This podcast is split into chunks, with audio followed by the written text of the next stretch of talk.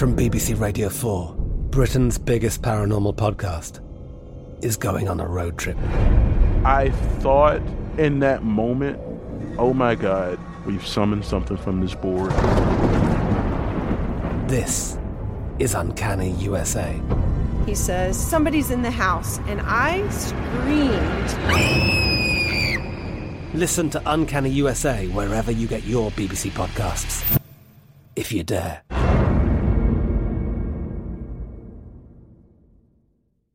Xfinity has free premium networks for everyone this month, no matter what kind of entertainment you love. Addicted to true crime? Catch killer cases and more spine-tingling shows on A&E Crime Central. Crave adventure? Explore Asian action movies on Hi-YAH. Searching for something extreme? Check out skating, snowboarding, and more on Fuel TV Plus, the global home of action sports. And find crowd-pleasing bops on iHeartRadio's Hit Nation playlist. There's new free shows and movies to love every week. Say free this week in your Xfinity voice remote. Xumo Play is your destination for endless entertainment. With a diverse lineup of 350 plus live channels, movies, and full TV series, you'll easily find something to watch right away. And the best part? It's all free. Love music? Get lost in the 90s with iHeart 90s, dance away with hip hop beats, and more on the iHeartRadio music channels. No logins, no signups, no accounts, no hassle. So what are you waiting for? Start streaming at play.xumo.com or download from the app and Google Play stores today. All you can stream with Xumo Play. There's a lot happening these days, but I have just the thing to get you up to speed on what matters without taking too much of your time.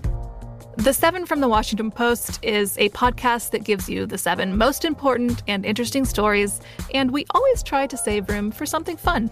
You get it all in about seven minutes or less. I'm Hannah Jewell. I'll get you caught up with the seven every weekday. So follow the seven right now. Welcome to Guys We Fucked. Guys We Fucked. Guys, we Fucked. I'm Krystyna. I'm Corinne. We're sorry, about, last night. The anti slut shaming podcast. I never stop. Hey, fuckers, welcome to another episode of Guys We Fucked. Guys We Fucked. It's the anti slut shaming podcast. I'm Corinne. I'm Krystyna. Uh, thank you so much to today's sponsor, Talkspace. Uh, Talkspace is the online therapy company that makes it easy to connect with licensed therapists, handpicked just for you for as little as $32 a week. Using Talkspace, you can text, audio, and video message your therapist and talk about your life, what's keeping you up at night, or even your annoying coworker. To sign up or learn more, go to Talkspace.com slash GWF. And to show your support for this podcast, use code GWF to get $30 off your first month. Talkspace, therapy for how we live today by not talking to anyone in real life. Oh, man. I just learned I'm Jewish, and it's the best thing ever. You're so excited. I'm so excited. So you're Jewish, your best friend's Jewish. Everyone's Jewish, man. Everyone is We's all Jews. That's so your kid is going to technically be Jewish then. I guess I didn't realize. Yeah, this is a dumb mom. This is uh, Krystyna exposing how stupid she is yet again. Didn't know Jew- Jewish was a race.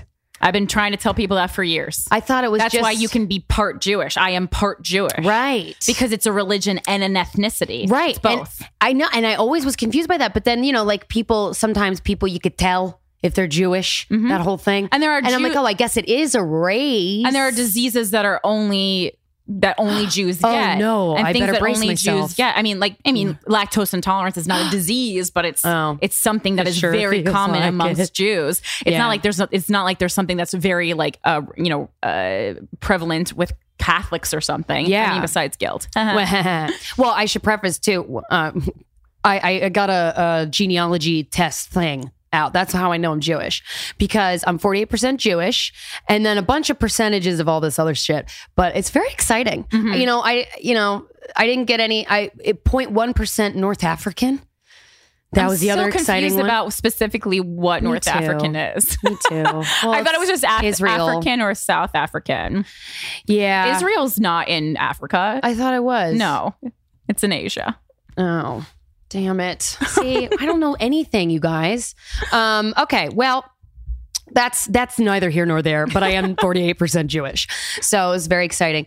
Um, you guys, we've get a lot of people being like, I didn't know you were in Portland. I didn't know you were in, or you're, or they're like, they're like, come to Los Angeles. I'm like, well, we did, and we are okay. You got to follow us on social media if you want to be up to date with all of our shows. Mm-hmm. That's the Um, easiest way. You can listen to the episodes out of order. You can listen to them late. Never feel bad about that. I mean, you know, within reason. You should feel horrible about that. But yeah, uh, the best places are this official Sorry About Last Night Twitter. That's S R Y About Last NYT. And then on Instagram, it's all spelled out Sorry About Last Night. Also, you can always check Sorry About Last Night Comedy.com. We're pretty good about putting tour dates up there as soon as we announce them. So that's it. If you if you check all those things, just put a follow on. You're definitely going to see us. We're pretty. We're pretty. Pretty obnoxious about promoting our shit on uh, social media. So we're don't you on worry. social media. Don't you worry. We will tell you.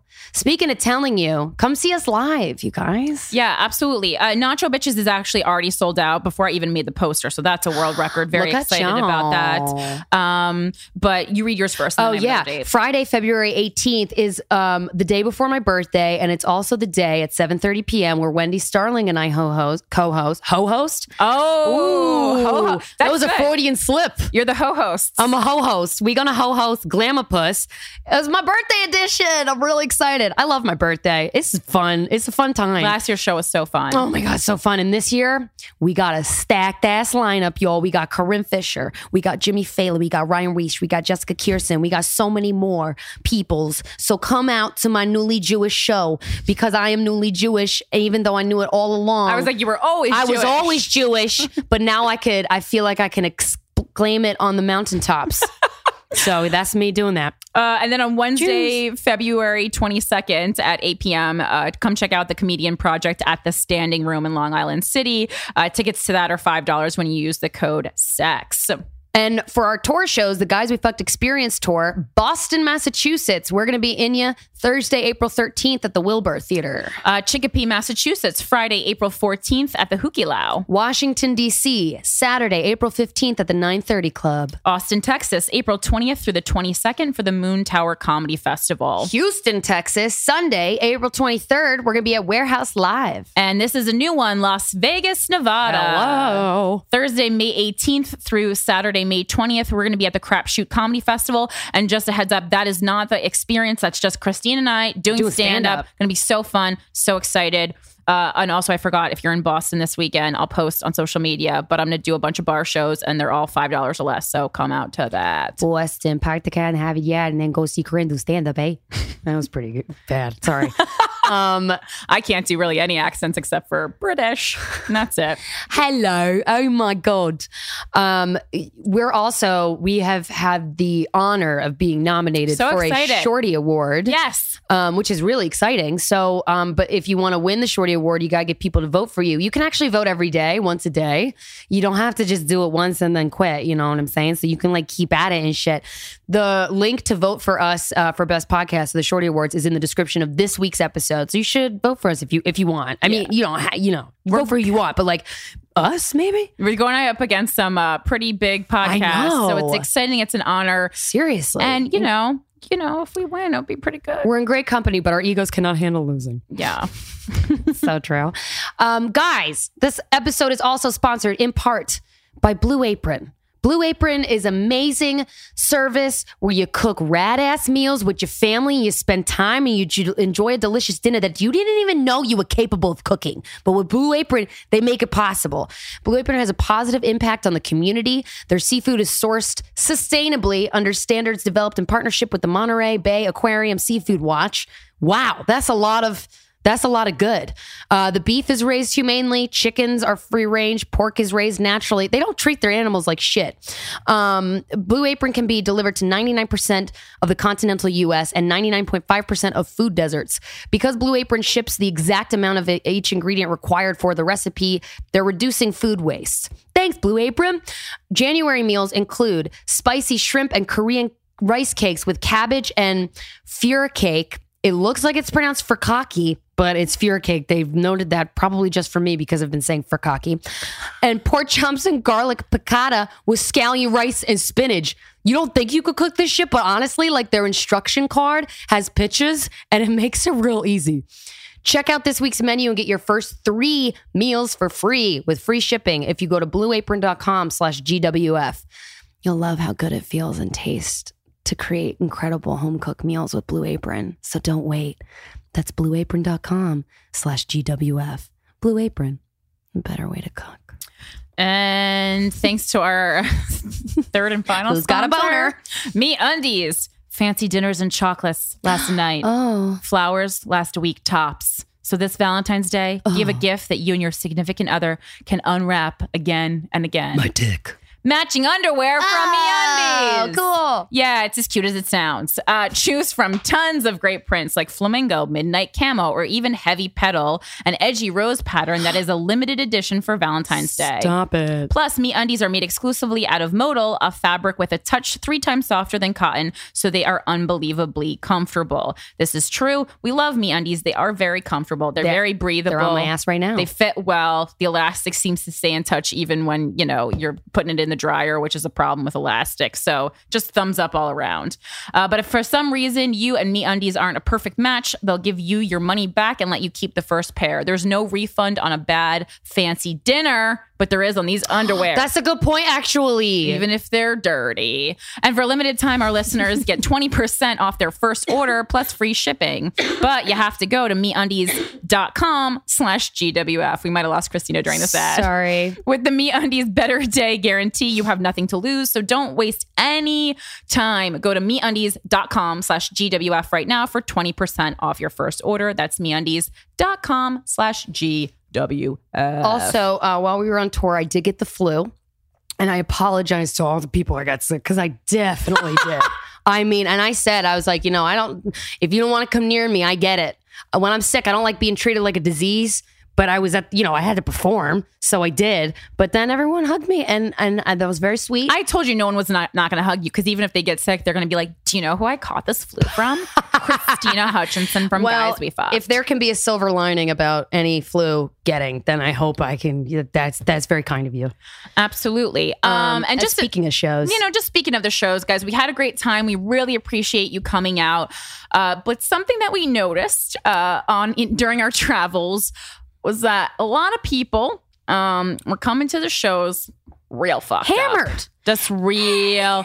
Didn't matter if it was Monday. Didn't matter if it was Tuesday. didn't matter if it was 5 p.m. Wednesday, five o'clock. I mean, just uh, to the point where it, it was beyond fun or silly. And like, we thought that we truly needed to say something. I mean, when you're in the green room and they're holding the doors because people are vomiting in the bathroom. That's not cool, you guys. It's no, not you're, cool. No, you're. I'm sorry. Yeah. And this, and I, and I know we've read emails on this podcast about drink shaming, right? There, there is a fucking limit, okay? And I I think everyone is responsible for knowing their own limit with substances, whether it be alcohol or marijuana or Molly or whatever the fuck substances you're putting in your body. Number one, educate yourself on the effects of those substances and how to take them responsibly. Number two, know your limit because it is not cool or cute or funny when someone is stumbling all over themselves. I'm sorry. Right. It's sloppy and it's I, I yes, drink if you want to drink, drink. But please don't when you come to a comedy show tanked out of your fucking mind. It's it's not a good look. you don't you're not going to enjoy it and you're ruining you're actively ruining the show for those people around you and you know it's like i know you're gonna be like you guys are hypocrites yeah I, I especially have told many stories about myself getting blackout drunk But Totally. that being said when i'm blackout drunk i don't act like a fucking idiot Well, and also too, like I, I, there was a year that I had at Penn State, my first ever year of college. The only year I had at Penn State was a real learning experience for me about because I never really drank that much beforehand. Yeah. and this I was like, oh my god, I could drink and like no one's gonna tell me not to. This is nuts. I got tanked. Yeah. my fir- the first half of that year, and I was throwing up. I didn't know what my limits were, right? And I was walking around like a sloppy fucking mess. And I realized, like, okay, this is not. I don't want this. What can I do? How can I? How can I drink and have a good time with my friends and be responsible towards my body and those around me? And and I just really want to encourage everybody to to just really truly drink responsible responsibly. yeah there's a time there's a time and a place And do to drugs drink. responsibly. uh, and, and to do drugs and Yeah. not against any of those things. Um, but for me, certainly, I mean, I, I definitely drink a lot less than I, I used to. And that's- I mean, that happens too as people get older. yeah. And also, I haven't, you know, it's like, and I also, just so everyone knows, uh, not because I have a problem, just because I was like, oh, let me see if I can do it for kicks. I did the whole tour completely sober. Was it less fun? Absolutely. But did I feel a lot better? And did I like lose weight instead of gaining weight on tour? Absolutely. So just keep those things in mind. And I also, I mean, like, just like for something when you're on the road for a long time, can't be drinking every night. And then also, just have your body be in good enough shape to do the job you need to do. Like comedy is all fun and games, but it's our fucking job. Yeah. So we need and to we take, take it seriously. seriously. So when you guys were interrupting the show and you know yelling out and coming on stage and acting like an idiot, it wasn't funny. We're the comedians. We can take care of the funny. It was just obnoxious and it made you look bad. And you're also putting yourself in danger. You're putting yourself in danger Uh, because you we're surrounded by creeps. You're putting yourself in danger if you're getting behind the wheel of a car. You're Oh God, especially and other people's lives. Yeah, you're just- innocent people. it's it's dangerous, and this just doesn't mean that you know if you're drunk you deserve to get sexually assaulted. Obviously not. But this is it's it's a it's dangerous to get so drunk or so fucked up on drugs that you can't you don't even know where you, you are. You don't know where you are. You can't take care of yourself. This is part and a lot of, it. times I would think, you know, if you're going to do dr- substances, be around people you trust and love. And then a lot of times, like we've, we've done shows before. I forget which city it was in, but someone, they were laughing about drinking and driving like it was Oh. hilarious. I'm like, We were in Ohio. Drinking and driving is not fucking funny. it's not Are you funny. kidding me? It's not cute. I know many people have lost lives of their loved ones because of a drunk driver. It's Yeah. disgusting. It's it's awful. Yeah. You deserve to have your license be taken away. Yeah. And and I, you're not a you're, you're just please be responsible with alcohol, please. Yeah, and if you think you truly have a problem, or if you think that life isn't as good if you're not drunk or on drugs, that's not a normal way to feel. And I really, really po- encourage you, to get help. Yeah, when I did, I did a lot of sh- the shows uh, this past because I don't, I my body's just not capable of getting drunk anyway. But like I, I'll have, I'll have drinks. All of our tour shows, I have drinks. I have a couple Yeah. drinks, and then I was so sick that I was like, all right, I guess not. But it, uh, to me, it was not any less fun at all. Well, I do it because like, sometimes I can't tolerate people. I know, yeah, I know. It's two different, two different issues. yeah. um, but yeah, but just be be responsible and really think about your drug and alcohol intake. And, and be responsible with it and, and enjoy yourself and enjoy substances but but also in a way that everyone around you can have fun you can have fun and you're not ruining anyone's good right. Because what's more empowering than you knowing when to stop? That's so much more empowering Yeah. than someone else telling you when to stop. oh that's a good point It's great. It's great. Cameron, you're so full of gems. All right, let's read some emails. If you want to email us, you can email right to us at sorryboutlastnightshow at gmail.com. Uh, this email subject is My girlfriend killed my sex drive. Dear Corinne and Krystyna, I love your show, show so much. It's really opened my eyes on what I want in a relationship and how people should be people and not hide their sexuality and bullshit. Keep up the good work. Super excited to be going on one of your uh, to one of your shows in a few months. Yay! Anyway, so my dilemma: my girlfriend and I have been dating for a year now sort of a long distance, about an hour apart from each other. And in the beginning, the sex was amazing. I am a very kink filled person where I loved using toys and accessories and being a Dom. And she was an open minded person who was down for whatever and experiencing mostly anything. But that hasn't been the case lately.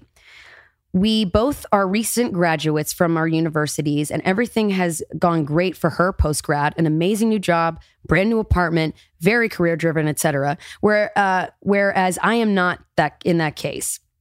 I'm a 23 year old post grad who at times severely deals with depression and anxiety, living with my parents to save money and unable to catch a career break. Even th- though I've been three to four years, I have three to four years of experience in my per, uh, my perspective field.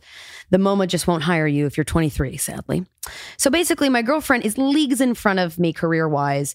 And because she's seen my anxiety freakouts from time to time, not directed at her, just in the fact that I feel like I have no control over my life, even though I feel I'm doing all the right things, she almost talks down to me like I am a child. We are both the same age, but she acts like she's the older one in the relationship. Her last relationships have been with people who are five to 10 years older than her and typically have a, a hedge fund. I do not, but I try to give her everything I can, even if it makes me go broke.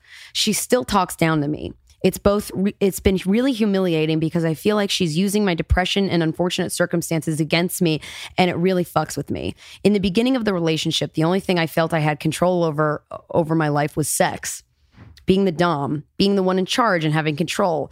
But because she's now so driven with her career, which is not a bad thing, she doesn't want to have sex, which is fine. I'm not one to push sex on anybody who's unwilling. But when we do have sex, I'm not allowed to be the Dom. We do just missionary once and that's it. No toys, no experimenting, just missionary. And what makes it worse is that since she's been berating me like she's my mother and she knows best, I feel emasculated and un- unwanted. When I finally get to have sex, I can't last as long as I used to. I can't make her come anymore because I'm so self conscious about my life and I've let her get into my already anxious head. I feel powerless. I'm tired of being berated every second like I'm a child when I know I'm not a child. I'm a fucking adult who just thinks differently than her. And I've gone over and over again in my head about what I could do. I've talked to her and she's just she she's just let my ideas slide as unimportant. When my depression gets bad, I try to break up for our mutual benefit so she doesn't have to deal with an unsuccessful loser like me he in quotes which she's made me feel. And i can learn to be my old self again and she's always denied my reason for wanting to break up she doesn't take me seriously and pulls me back in. I love her very much and I want things to go back to how they used to be. But if she won't personally try to change some things around and she, uh, she won't let me go, what do I do? I want to be a sexual person again and I want to love her, but apparently these two things don't go hand in hand. Sincerely, a depressed and sexless fucker. Um, I I have a few thoughts on this email. Um, but one of the things upon reading it a second time is just maybe you do need a fresh start with another person because it seems like this is gone not you you might not be in too deep but this is a this is, sounds like a problem like her talking down to you. I i i almost wish i had your phone number to call you. I should run me back. But i'm wondering if um you do that thing where some people do you might not but where you internalize your lack of success and her uh, having success so much that you act a certain way towards her. Because with sex, no one wants to have sex with uh, when they're feeling down and depressed and mopey. I know I don't, Mm-hmm. and I wouldn't want to. If my partner was feeling that way, that would make me. That would turn me off. Yeah. personally. Me too. And it's okay that you're feeling that way though, that you're feeling down and depressed.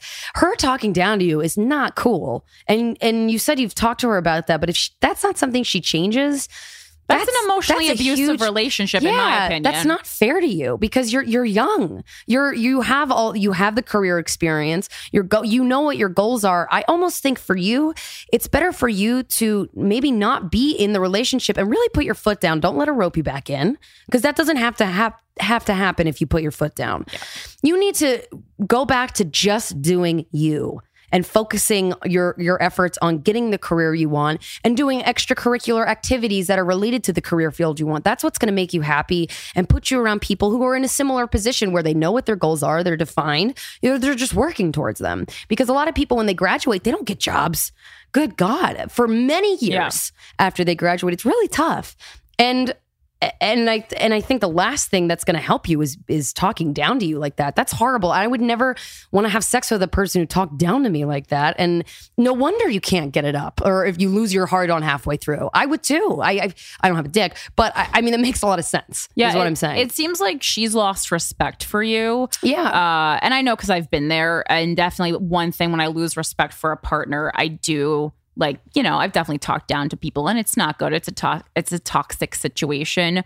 Um, and so and then what happens is she feels like because of the behavior you've exhibited and because you always stay with her even when you try to break up now she she knows that she has you wrapped around her finger and can just kind of take or leave you as she pleases. And that's no way to be in a relationship. It doesn't feel good. It's not going to make you feel good. And yeah, I got to agree with Christine. Like this is it just seems like it's You're 23. You're so young. And when I was it's too 20, far gone. When I was 23, 23 is the age that I realized I wanted to be a stand-up comedian. And then I had so much work ahead of me of being broke, of not affording Uh, barely being able to afford a ride on the subway for two dollars mm-hmm. and fifty cents or however the fuck much it is right now. That, uh, uh, but I knew that those days were not over until many many years of of doing the work and working my ass off. You're 23. You already have this amazing experience and a career. You have the an idea of what career you want. You, I read this email and I look at you and I see so much potential. And I don't think you should be with a person right now. I think you should just fo- yeah focus on yourself, man. and that's going to help you get less depressed. And if you find that that's not helping you get less depressed, you might be, you know, more clinically depressed. Yeah. And then there's medicine, and there's doctors, and there's yoga, there's chocolate cake. So Yeah, but I really do think that this relationship is not going to get any better. Once it goes down No. that toxic road, it's hard to go back. It's over, and you're 23. You don't need to put up with it. Just, just end Yeah. it. My my do advice, you, I feel like so many times, is just end it. But I honestly, I stand behind that advice. uh, it's not worth it. Um. Okay. Oh, is this email on here? Is it not? Oh, yes, it is. Um, um, this next uh, email is called "My Birth Control is $162." The fuck. Hi, ladies. I've been listening to your podcast for quite some time now, and I absolutely love it. I am very open about my sexuality and my own personal experiences with sexual abuse and rape. It's refreshing to be able to listen to a podcast where so many different issues are addressed and discussed. I appreciate everything that you do to create awareness and promote open dialogue. Bingo. Uh, I'm a 21 year old female and currently use the NuvaRing as my birth control method of choice, along with the use of other contraceptives such as condoms. I have tried many different pills over the years, all of which made me very sick and or I would forget to take them. That's a yeah, you'd got to remember. Uh, the NuvaRing is perfect for me, and not only does it help protect me from pregnancy, but it is comfortable and I can't forget to take it, seeing as it stays in my vagina at all times. It has also helped lighten and regulate my incredibly heavy, painful, and irregular period. Ooh. I recently found out that my insurance policy has changed and no longer covers any of my prescriptions. My birth control, which was once completely covered by my insurance, is now going to cost me $162. I don't even want to know how much my antidepressants and anxiety mm. medications are going to cost me. I have been told by others to find another form of birth control, uh, control or just suck it up and pay the $162. The thing is, I shouldn't have to. I shouldn't have to switch birth control once I've finally found something that works with my body or pay $162 for said birth control. After a bit of research, I found that Planned Parenthood offers the NuvaRing for half of that price, if not less. I am sending this email as a personal testimony as to why Planned Parenthood is such an important organization. It offers so much more than just abortion services duh, uh, but affordable and easily accessible birth control, as well as STD, STI testing, cancer screenings, and so much more. Thank you again for everything you do and for giving people like me a, a voice. Much love, Amanda. I guess I'm just to say it. Um, yeah, I thought this was important to read because I think mm, I certainly have gone through it. I know Krystyna's gone Oh, through yeah. it. And most Mine of my was 120 female, bucks with insurance. Lolo Esterneffi, I have insurance. Yeah. 120 bucks. most of my my female friends have gone through a point in their time when they were like i don't know what to do i literally cannot afford my birth control anymore and so planned parenthood a great option i also do want to give a shout out to target i'm a little less sensitive so i can swi- switch birth controls just from pill to pill as long as there's something with like an, a low a low estrogen uh, in it and so uh, i switched to something because i just did my research when i found out when i was broke and i found out my birth control was going to cost me $80 a month. I didn't have it. I couldn't do it but i was not going to get off birth control. So i went online and i found out that target has a great program where they offer a couple of different types of medications that are very commonly needed one of them being the birth control pill. For $8 a month doesn't matter. You don't need a car you don't need anything. It's just $8 no fucking questions asked.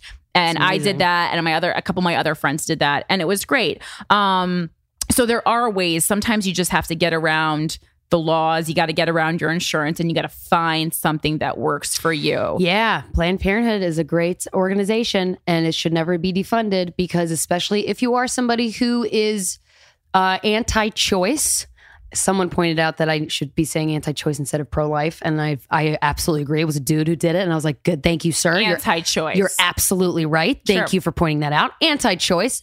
For those of you who are anti choice, Planned Parenthood also uh, provides so many prenatal care services.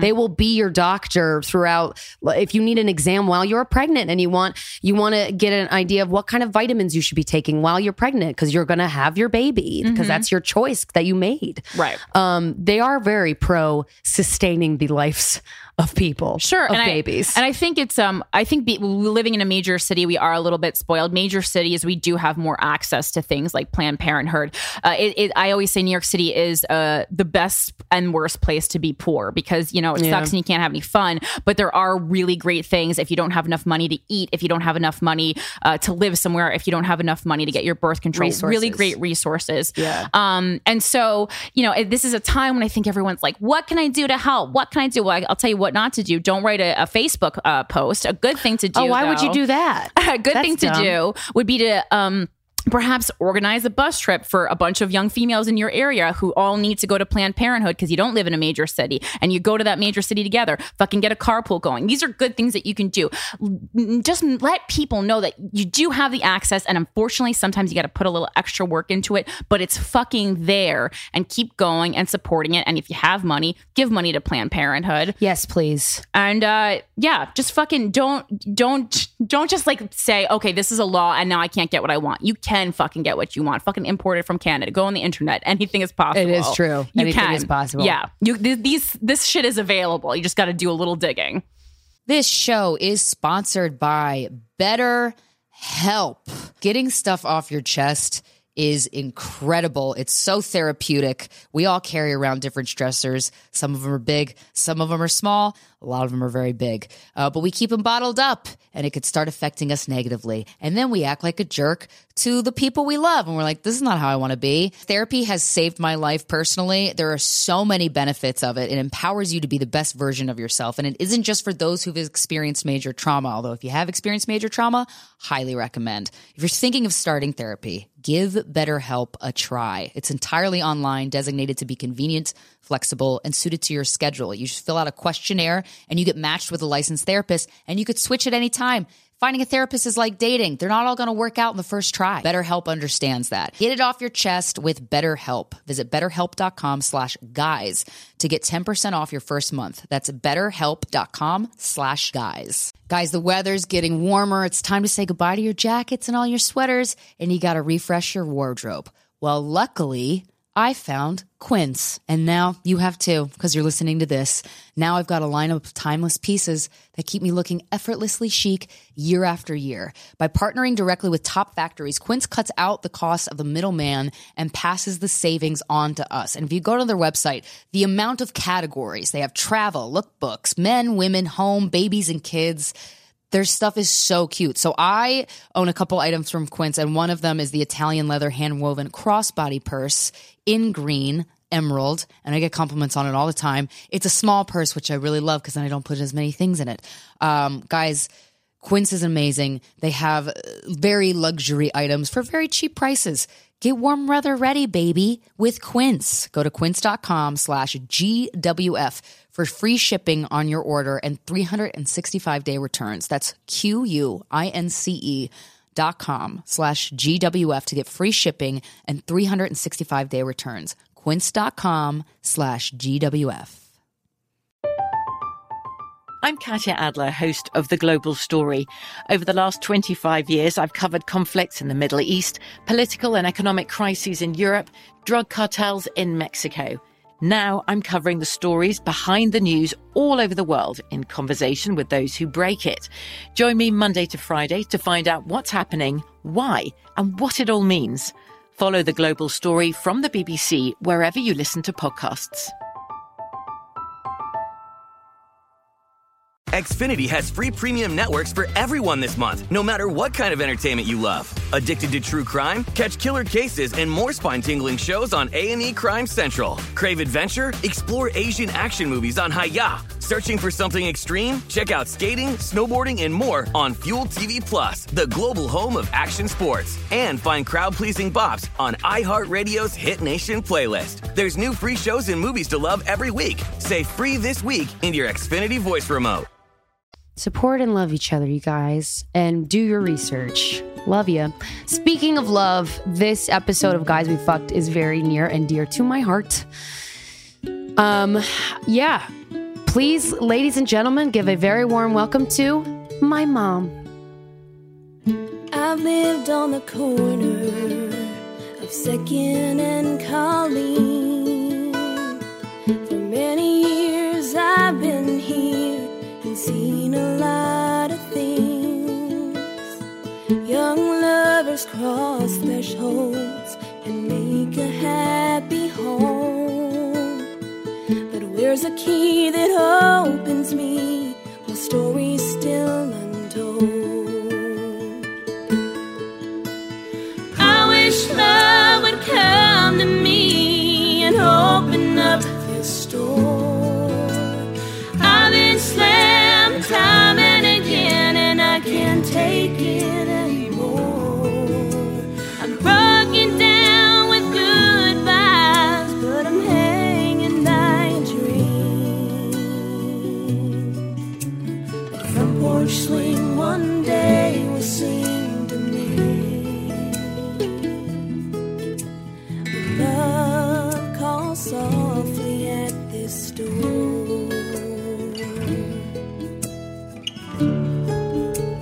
Okay, I'm gonna start.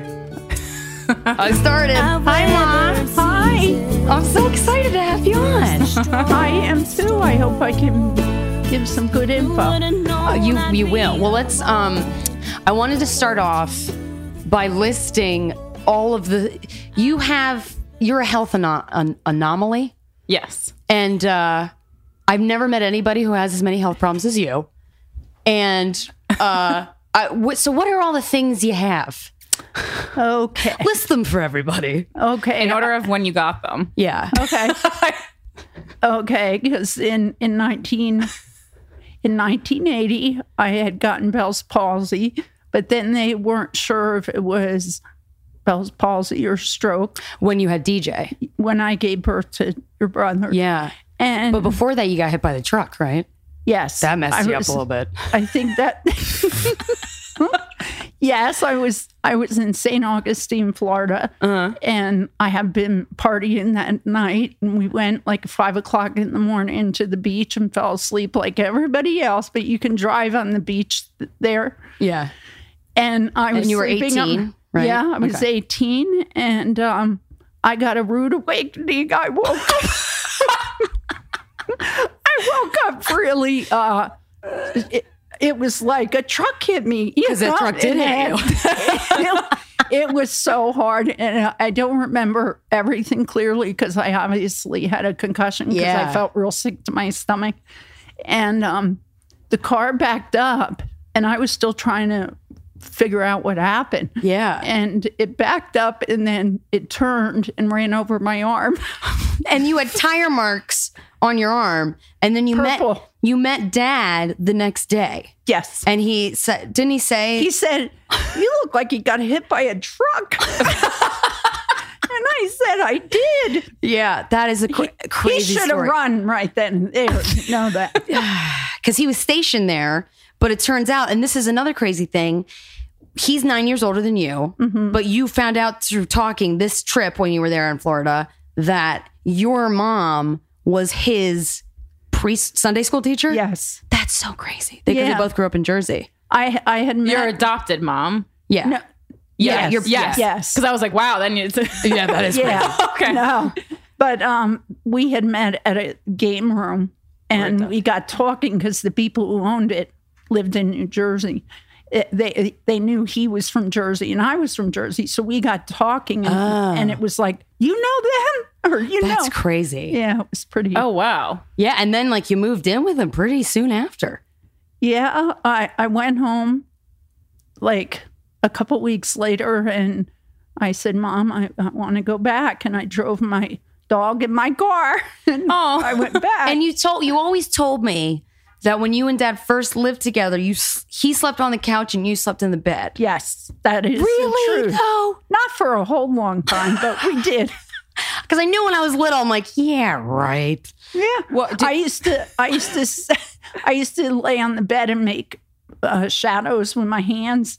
And In his to try- room? yeah, and he'd be in the living room trying to guess what they were. So sweet. Did you have a discussion about why you were going to sleep separately or you just wanted to? Or, I just said I wasn't ready for that. oh, I had enough of it for a while. Yeah. so okay, I love that story. And so the so you had when you had DJ, you had Bell's, you had a stroke while you had DJ, yeah, about less than 24 hours. and then the Bell's palsy, it, it was half your face got paralyzed, right? Right. Right. Okay. And then What else we got? Let's go down the list.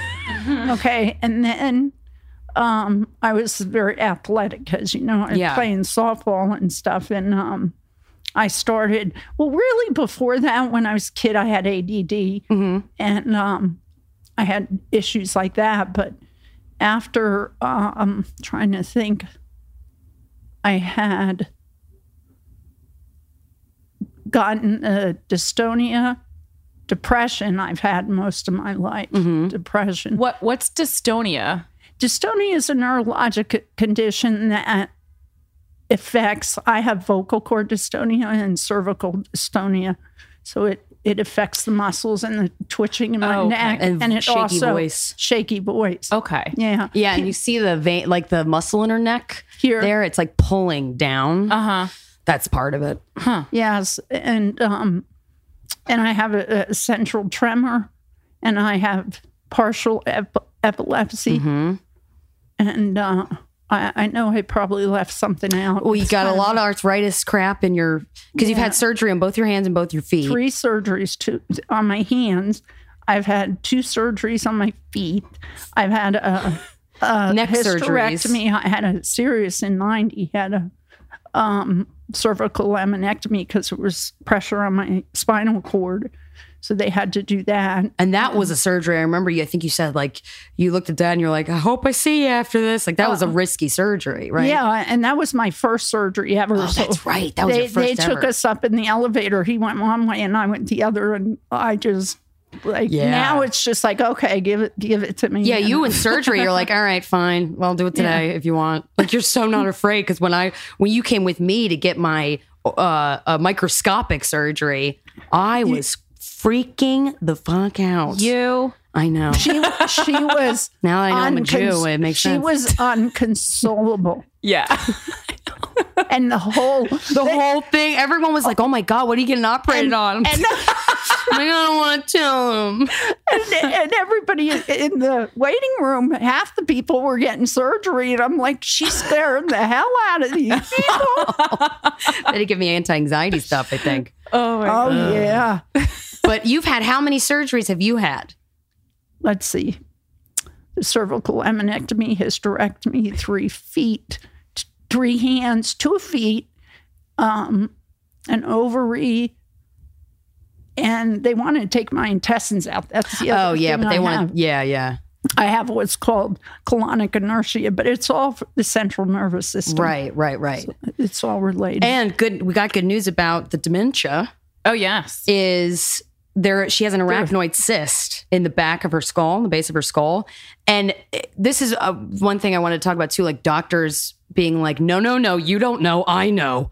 Which, okay, great, you got a medical degree, that's great. But I remember my mom has always brought up her arachnoid cyst as a possible cause for all these neurological things, and they always said no. Right? Johns Hopkins They said no. Well, they were, yes, they said no, but they were very, I'm not going to tell you it isn't causing problems, but they were, they wouldn't They just it. didn't want to go near it. What's an arachnoid cyst? Is it spider related? I know you would think, but it is. I like have no idea what but that there means. is they weren't sure if she was born with it or Right. what and then she was telling me she was looking over her x-rays from the 90s and she noticed it wasn't there so i'm like okay obviously That's not like a great album title. Looking over my X-rays from the '90s sitting by a window and other hits. yeah um but the doctor she has now is saying that uh, she th- she think they think that that's what's causing the dementia is a side effect of the arachnoid cyst getting bigger and putting pressure on her Can it be removed? Because it's right They're the brain stem. Right. They're going to drain it first, Huh. which will only last up to three months, maybe. Wow. But then removal of it is very risky, but that can stop the continuation of the dementia, like stop the dementia from Well, stop progressing. more brain. Yeah, yeah. Because your brain right. is atrophying. Atrophying. Yeah. Okay. Right. Yeah. So that's cool. And they're, they're saying that that might help the, the tremors because movement is back there. yeah. Your control of movement and a lot of things That's in your awesome. brain stem. Right. And you've had, de- your depression was worse when we lived in Virginia, right? Yes. But was it, because you were put on every medication under the sun. I had I was taking so many medications. I and back then I was not uh, knowledgeable with this doctor Right. stuff. It was all really just beginning. And whatever they told me to take, I took. And I had pink, yellow, green, orange. I had every color of the rainbow that I took every Pill. day. Yeah. And I would go to the doctors and say, yeah, I would either feel nothing better or get way worse. Yeah. One of the medications, for the only time in my life I ever was psychotic, but it made me psychotic. Oh, in Virginia? Where was I? How old was I? I don't remember a lot of that stuff. No, because you were only about four. Oh, okay. What is, and what is when you me say psychotic? Like what is that? Because we use it as such like a colloquial term, but like what does it mean really Well, scientifically?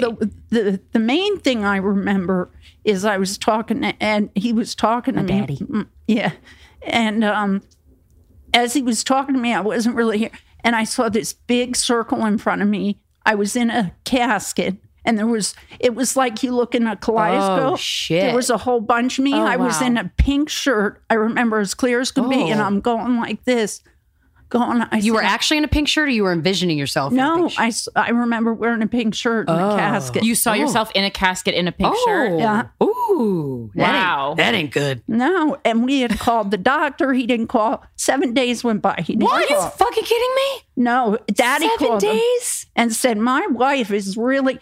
Eh, My wife's a loon right now. and he called. Jesus. Well, then I had an appointment seven days later, and we were hot, and we went in there and we said, "Look, this stuff is because we didn't know what to do." Did you go off the medication or no? Because you didn't know that was causing it? No. Shit. So it was seven days of psychosis? Well, in and out of it. It wasn't like a constant. But I it- don't remember that at all. Thank God. Sounds horrible. Yeah, so when we went in there, we sat down with him, and he was like, "Why didn't you call?" We went, well, if it was that bad, you should have gone to the emergency room. Yeah, you have a history of doctors just talking down to you and not being very nice. Well, um, unfortunately, I think most of us has, have to go through that. Yeah. If if that's the case, I learn later on in life, go somewhere else. Exactly. Yeah, you don't need to put up with that. Because I only I don't remember you being away. I do remember times where Dad would cook for us, and it was not good. He made us, I remember one night, I'll never forget it. He made us flounder because he always bought cheap shit. He always bought the, I the generic cereal. I don't know why at the time I was like, Dad, that's so embarrassing. Don't buy the generic. He's Well- like, What difference does it make? It now is I'm like, for some reason embarrassing. Yeah, I don't know why, but like, I don't- don't, I don't- buy cereal in a bag. Ew. You know, I why I would, cared, I don't know. but I would never buy that I kn- stuff. I but maybe- my mind was somewhere else. So whatever he bought, I remember he cooked us flounder, and it was the most. I it, I must have been five or six. It was the most disgusting thing I've ever. I looked at DJ, and we were both like, "Nope." A lot of kids don't like flounder anyway. That's a little. Yeah. That's a little. w- and it was Yeah, shitty fish- flounder. oh fish, yeah, fish Yeah. sticks and a lot of oh, um, fish sticks! I love a lot of steakums. steak. Ooh. Um, now, one of the things that I think is so interesting, and I learned it because, first of all, the title of this podcast I kept from you for a very long time, and you found out through DJ, or no? How'd you find out? No, it came on my oh, Facebook. Oh, that's right, because Somebody liked it, and I said, and I blocked her. "Oh my god!" I was gonna say I thought she found out from like a friend on Facebook, And I feel like. I was like, "Ooh, Corinne came up with it. It wasn't my idea. Just trying to get out of it. I do take full blame for it. I, I was sitting talking to your brother one day when I first found out, and I was just like, "Why did she have to call it that?" yeah, because I remember DJ called me and he goes, "Mom knows about the title," and I was like, "Oh my god, she does. What did she say?" Ah. And he's, she's like, "I just taught. It's like a. He, I said it's like a market. It's like a. It pulls you in, and then it's something more than that. there you go. DJ Right, gets it. right. Yeah, DJ got it, and, he doesn't even listen. He explained it to me. He did. I know I was red in the face and all Yeah. that, and I'm like, And I that's why I didn't tell you because I figured you would be. But once the podcast once we did like the TED talk and stuff, I got so excited. I wanted to include I wanted to tell you guys about it. So I just said it was the anti slut shaming podcast. There you go. there you go. But then I remember you asked me what's slut shaming. And I kind of went into how people have written us who have been sexually assaulted or or made to feel bad about their sexuality or made to feel bad about wearing whatever or being called just it's such a double standard with women and then you told me and I, it was so fascinating about when you were a kid you were assaulted that that and I never knew that and I don't know if you would have ever told me that I had this no, I wouldn't. have. yeah. And then, so what happened was you were babysitting for a couple? This happened six, Yeah, seven, you were- eight times. Oh, I didn't know different that. People. oh, with What? different Whoa, people. whoa, whoa. Whoa. What? Holy shit! I felt like I had something written on, across my forehead or something. But Right. And I think a lot of people feel like that. Yeah, I, I, it's different people. I was, I was 11 years old, 12 years old, but I was Mm. Oh, I didn't know that. um, five foot 11 and a half. Right. At that, I looked You look older. like Cindy. Craw- no, uh, who did I say? She looks like a young Glenn Close to me. That's what Yeah, everybody used to tell me. Like Yeah. rail thin, sh- tall, tan, blue eyes, blonde hair, like stunning at eleven. That's that's not that can't be fun. Right. To look like 16, 17 when you're 11 It was is really hard. a curse. When I went into fifth grade, we had moved and we went to a new school, and it was this rinky dink little school. And I sat in the back of the class, and nobody talked to me. I Really? and everybody kind of really wasn't nice. I I went through a lot of bullying, which now that's out in the open, but um, and I just I would go home and just cry and cry. Yeah. They thought I was a sub a teacher. A student teacher, And they made- because I looked so much older. Because Yeah. we moved from one end of the state to the other. The one end of the state where I used to live, you dressed real nice, and my mom used to make clothes, and grandma, and you went down to south, and and it was different, and I stuck out anyway, you know, like a Right. sore thumb. Jeez. And one time, um, this Raymond, his name was Raymond. I'll never forget him. if you're listening, Fuck you, Raymond. I Yeah. will murder you. I won't. I won't. That's illegal. That's a and threat. I didn't and mean it. my teacher was was the, the principal and he was out of the room and i got because we used to because i was so tall they'd have films on animals and stuff in Uh-huh. africa and stuff and so they called me look and when a giraffe came up there's there's nancy look at well i heard it over and over i picked the kid up by his arm and Oh, hell i yeah, did. swung him around the room What? and I didn't know this. Mr. Berg, my principal, walked in. Oh no! I had to sit. Um, you got in trouble. yeah, I had to sit on the wooden bench out in the hallway, and my mother did- had to come. Did you tell him that he called you giraffe? Yeah, we got But he it straightened out. No, Oh, we got okay. it straightened out and realized it what was going on. Jesus. But I had people come up to me later at some point when they realized I was a student and said, "We thought you were a teacher." They were making fun of a teacher.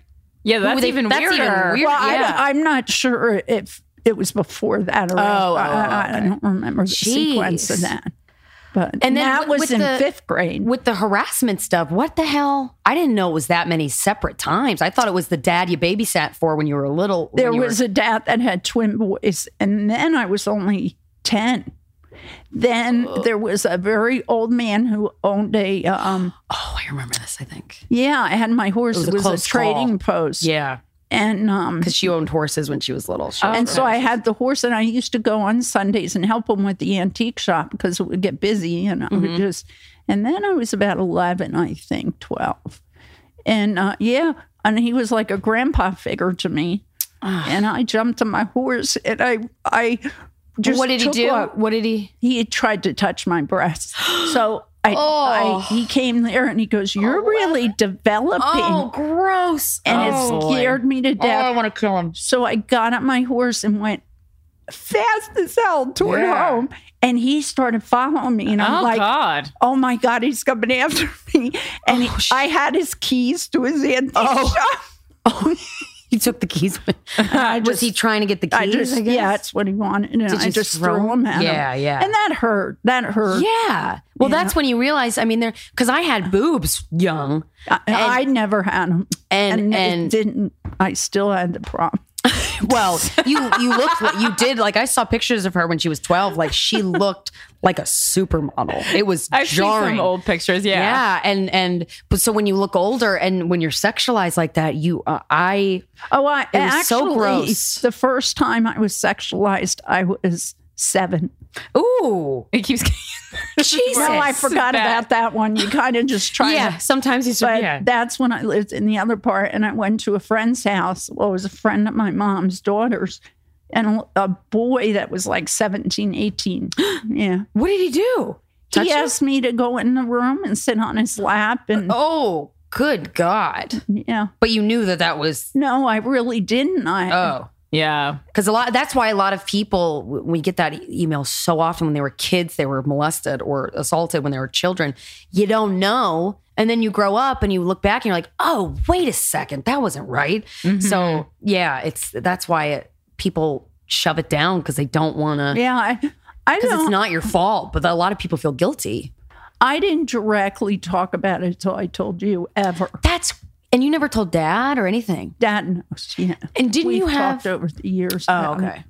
Didn't you have an, a boyfriend before dad that was abusive? Very abusive. And what didn't he have a funny name? oh, he did. I remember it. I don't know. if- Flip. No, no, Ernie. Uh, no, no. Ernie was my first kiss. Ernie Oh. Langbang. Ernie Langbang. Ernie. And That's a great he was- name. he- a great name. He was a nice guy, but Oh, no, okay. this guy was no. It was abuse. I got thrown out of a car going about And you were in high school. fifty miles an hour in high school. I got And he would get jealous if any boy E- talked to you, right? even if they opened the door for me, and he said I can hold my own girlfriend's door. Thank you. and did you tell grandma and grandpa this or Not for a long time. yeah? Because they I kind guess of, they kind of figured it out, and he told me I, I when I went to break up with him that I, I was afraid he was going to kill me. yeah. Yeah, I mean, people today have that situation where they they have like a lawyer. If they're married, especially, they'll have like a lawyer, a divorce lawyer, do a safety plan. Because when I used to come home and visit with DJ, you weren't here yet, and he would go past Grandma's house. and Oh, the it abusive freaked- guy. Yeah. Oh. So for about eight years, living in California and everything, I dreamt about him. I had this thing he was going to come find me. Jesus. Ooh, Yeah. Talk about anxiety. So when I met your dad, he was Dad's the best. wonderful. Yeah, yeah, yeah. I, I mean, and he was in his navy kinda- uniform. Uh, any man looks hot in. I, I think that's why I don't. I like a man. I like a uniform, but I like firefighters. yeah. But navy, I just it just reminds me. I just think of dad, so I'm like, all right, that's Right, not right. attractive. But uh, but yeah, he. I pictures back in the day, he was a stud. Yes. He looked like John he was. Stamos, like a young He John was Stamos. Very handsome. Um, and so that when you finally, I didn't realize it happened that many times, but you told me that after I told you about, you asked me what's about slut shaming, and I told you about all the emails we get from people who have various circumstances. Then you said, "Well, that happened to me," and then I'm like, "That's why you reacted that way when I first told you I had sex." Which is so. That's so, why I was so overly protective right. of you. And I was 15, which I, looking back, is You were very 16. young. You were or 16. I was 15 when I met Greg, but I was 16. Right. Um, and uh, we were at a restaurant. It was me, you, DJ's uh, then girlfriend Ashley, and Grandma, who was fresh off a stroke, had the mentality of a five year old, and would go up to people. We would take her to restaurants, and she would go up to people on our way to the table and be like, "What you eating?" And she would like pick at people's oh. plates. she would take her teeth out and oh lick them, and it's just uh, you know, it was hilarious. I thought it was so funny. But in times of duress, like that, because I forget you were talking about one of your friends who had a kid and something, and you, I remember you go, you wouldn't do something like that, would you? I forget exactly how it was worded. I do but I didn't want to lie, and I said, well, maybe. You didn't And lie. you were pissed. the check, please. Yeah, I think did Dad I- pick me up? No, we all went. We all went, and because I remember when we I wa- I was so stressed out and and upset that I upset you. And Grandma, I was walking her to the front door, and she fell, and she was going, "I fell over," and I was like pissed and sad. I'm like, "Oh God damn it, Grandma!" And I was trying to help her. And like Ashley fell down with her. Like it was just a mess. I, felt, I felt bad after that that reaction because I Well, did yeah, really try to but be it open makes with sense, you. right. Yeah. And it just Yeah. Yeah, but that's, I mean, it, uh, so many parents are so protective, but now hearing the stories, like I get. And on, I was looking back, God, I was so young. 16 is so young. yes. And then, and then you, okay, so this is the part that I didn't realize until you reminded me in the cab. Apparently, after a couple days later or whatever, I guess I had texted Greg and told him, Greg was the, my boyfriend at the time. Oh my God, my parents found out we had sex and they hate me. I'm so upset. And you d- and dad sat me and Greg down at a diner. I cannot believe he said We yes to that. met 'cause at He's probably diner. on me anyway at that time. I don't. I think it was like the time. I don't really know. yeah, I never clarified it with talk him. about serious, and we weren't Yeah. happy with it. Right. And he was he fine? What did he say? I forget. He was very um, probably twiddling not apologetic, but he was like, "I understand." Where he was pretty understanding. But Yeah. Then, Then I found out he cheated on me. and then I was ready to kill him. Right. But I remember I found out upstairs at the house you guys live in now.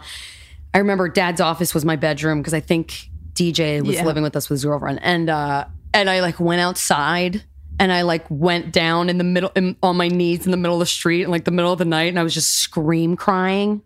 And I like, oh my God. What was going through your head? Were you Well, I ran out after you and sat on the curb with you, but Yeah. you were just again. Oh, I You're not freaked consolable. out Wait, what were you freaking out about? because they found out he cheated on me. oh, the cheating. Okay. Yeah, and it was for the duration of our relationship. So- Most so- of How did you find that out? um, uh, uh, one of the girls uh, messaged me on uh, AOL Instant Messenger.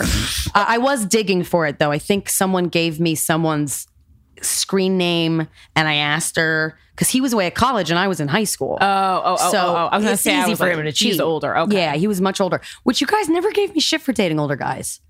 How much older? He was like six, six years or five. No, I forget. Five, four. Was he in his? Fir- I was. He was in his second year of college, maybe, and I was my first year of high school. no or second no, year of high school. No, third. I was sixteen. I was What's that? sixteen. If you're 16, you're a junior. Yeah, Oh. You're a junior. Oh, so, so I might have broken up with him I at the think end there of was three or four years, and I was Darren was right after that. and I wasn't. And I almost didn't let you go to the college. His college, I didn't like that either. Darren's or Greg's? No, well, they went to the same college. Greg's. Yeah. Remember you went up? Oh yeah, And I said, yeah. I drove. Krystyna, that's not a good idea. I don't want. Well, nothing will happen, Mom. Oops, sorry. Um, Moms know. yeah. but with Greg, I don't think I tried to get back with him because I remember he was teaching swimming. We both had the same job, summer job at Philadelphia Sports Club with Terry. That's right. Yeah. That's right. And I had to see him. And I remember one day he left a note on my car and I was like, no, you don't talk to me. Oh, What did the note say? I'm sorry. Yeah. But sorry. Like it wasn't even like, I want you back because that's what I was kind of expecting. And Right. it didn't say that. And I was like, God damn it. Just was an apology. Yeah, yeah. sorry about that uh, whole I chain s- thing. still don't like you, but just sorry. Because I remember I got a, a urinary tract infection and I had to go to the ER and you went with me and I called Greg and I was crying and he was like rushing me off the phone and I was like so upset by that. That was before I found out he cheated on me. Oh. And I like I think uh, I timed it out after I found out he cheated and he was with somebody that night and here I was like laying in the hospital probably from sex that I got a UTI. Sure, yeah. And they had to give me a catheter because I Ah. had my period and I remember oh it was awful. and all I wanted was him to like comfort me. that day too. Yeah, I was been, I've been inconsolable a lot. you really had a rough. but but I feel bad, and I'll apologize to you because I would have liked to have been less anxious and more supportive of you because yeah, but because I was sixteen. Oh, I really? Fifteen or sixteen. Oh, I didn't know that. So so I really had no right to. It's just Yeah, that but you're protective. I'm protective, but also with all I had gone through. That's all I Yeah. could think was that was going to happen to you. I didn't realize it happened And. I didn't. So many different occasions. I didn't want it to happen to you. Yeah. Well, I was never assaulted, so that's good. Oh shit! Yeah, it's not gonna work. Can still happen. Yeah, it's so common. I'm like, Even though, you know. But yeah, no, I was never. I'm getting one of the few people I know that's never had a situation like that. Of every every sexual encounter I've ever had has always been consensual. It's never. I've never had like a Right, right. A moment. Well, wait, um, didn't the doctor touch your boobs one Oh, time? one time a doctor did touch my. I needed blood You're work. kidding. This old guy on the Upper East Side. I forgot about that. No, it's okay. It's okay. What's his And address? he gave me um he gave me a, a breast exam, and I was like, I don't think he's supposed to do that because he was just a general doctor. I want I need to get blood work for a physical or something years ago, and I left, and I was like. I don't think that was supposed to happen. And I Googled it and I was like, God damn it. Just a standard I breast gotta exam. yeah. He wasn't supposed to do that, but I didn't I could I wasn't scarred from it. It was I look back and I'm like, what the fuck? I can't believe I didn't realize until I left. I, I did a I did a used to do a stand up joke about it. I'm like, have you ever gotten sexually assaulted, but you didn't realize it until the next day? You should have gotten a discount on that doctor's visit I should at have. least. I know. I know. He should have paid me. Um, but but yeah, I- yeah, that is the only thing that's ever happened. But it wasn't. It was more like, damn it. I wish I would have realized Doggone that. it. Yeah, exactly, exactly. Um, but then you, then I had, because dad, boyfriends were always scared of dad, but they really should have been more scared of you. Absolutely. Because dad never, he looked horrifying. I guess I wouldn't want to date me, but he was never, he never did that. He certain things when I was a kid, he wouldn't let me do because I was a girl. I remember straight up asking him, like, DJ was allowed to do this. And is it because I'm a girl? And he would just be like, Yep. I'm like, That's not fair. And I remember being so pissed. Oh, he was overprotective of you, but in a quiet, yeah, you know, quiet but, way. But I didn't really give him a chance to like. Nope. you- Nope. well, I remember he would call Darren Dagwood. I don't know why. You called him that. No, that was dad. I didn't Oh, call Dad Dad did. Well, Yes, Dagwood's right. a cartoon. Did he look like Dagwood, the cartoon? No, we just started calling him that because just give him a hard time 'Cause his because name- he didn't his think he was motivated enough as a person. Dar- Like Darren, when I met Darren, he was he was fig- trying to figure He himself was out very nice. because he's he's doing yeah, and he's doing so good now. Good, he's doing good. so good. He's been doing really well. I liked him. He, He was a I didn't want to beat him up. I- There's just two. No. Two of and, your and Chris, who won't go on the podcast. He he He chickened moved- out. Yeah, he chickened out. He moved back here, and then I asked him to. Chris and Greg. Yeah. And but when so Chris cheated on me, and I was living in 96th Street because he lived in the building that I lived. We lived in the same yeah, building. right upstairs. And then I called you crying. What did I? I don't. rem- I don't oh remember. my God, unconsolable again. again. um, I I I just packed my stuff and got on a train Thanks. and came, and the son of a gun lived right upstairs, and I heard him coming down the steps, and I went to the door because I would have punched him. Yeah. you know that. Yeah. and and she opens the door crack. And, like, "Mom, and go away, it's nothing." Please, please, please, mom, don't go out there. Please don't go out there. And I'm like, I'm only Yeah. doing this for you because I would have Yeah. had no problem. Where dad was more just different, and and I guess it's usually the opposite, but but Dad gave people a hard time. in different Odd way, like um, passive aggressive Yes. ways. Yes. which was almost a little scarier. I, I don't know. And And, I don't you know know, what the guys that's think. true. It is scary. From a man, especially because passive aggressive is usually a tactic used more by women. I would say. So by a man, Like calling Darren Dagwood in a way that's just a little demeaning. it's like a little murdery. Yeah, yeah, yeah, You Yeah. never know when it's coming. yeah. But Dad was de- Dad's like been deployed a lot, but he never fought. He wasn't. no, He was a chief. Yeah, in the he was a senior chief when he retired. Um, and he didn't like the ships because he got seasick. So he worked on airplanes and helicopters. But I thought he did airplanes on aircraft carriers. I never He- really. They realized- have that, but he oh. didn't do that. He wor- oh. he mainly worked on P threes and helicopters, and he used to do some rescues, like when there were floods and Oh, in he different did. areas. Good for him. Yeah. Yeah, because I, I I think I remember you saying the Navy guys would hit on you a lot. Oh my God. I, I hope it's not like that. Yeah, they were rude and crude, to be honest. Yeah. Well, that was too at a time where I don't. I'm sure. Mm, it, I'm sure it still happens here and there, but probably not as much. But in the military, but because Well, women are serving more all the time, but you it can happened. openly be gay, which was crazy. that you could right. never be. That's Oh, nuts. no. But you know, it's people are being more humane about. Yeah. But they are. Yeah. Now the, the the worst thing, and that's why it kind of didn't go to the to the grouping, you know, to the different activities because I had just had DJ and I'm flat chested, but boy, when I after I had DJ, I mean huge, like you wouldn't believe. And I showed Daddy. I Really? said, "Micah, I was so proud of myself. I never had big boobs in my life." And I show him, and he goes, "Oh my God, you look deformed." it was so Uh, it's like oddly So- big. Yeah. so um after I had him, we were sitting playing Buncos. It's a game, a Mm-hmm. card game, a whole bunch of us, all military. And this guy Were there walked- other wives there, or yeah, one- okay. all husbands and wives, couples.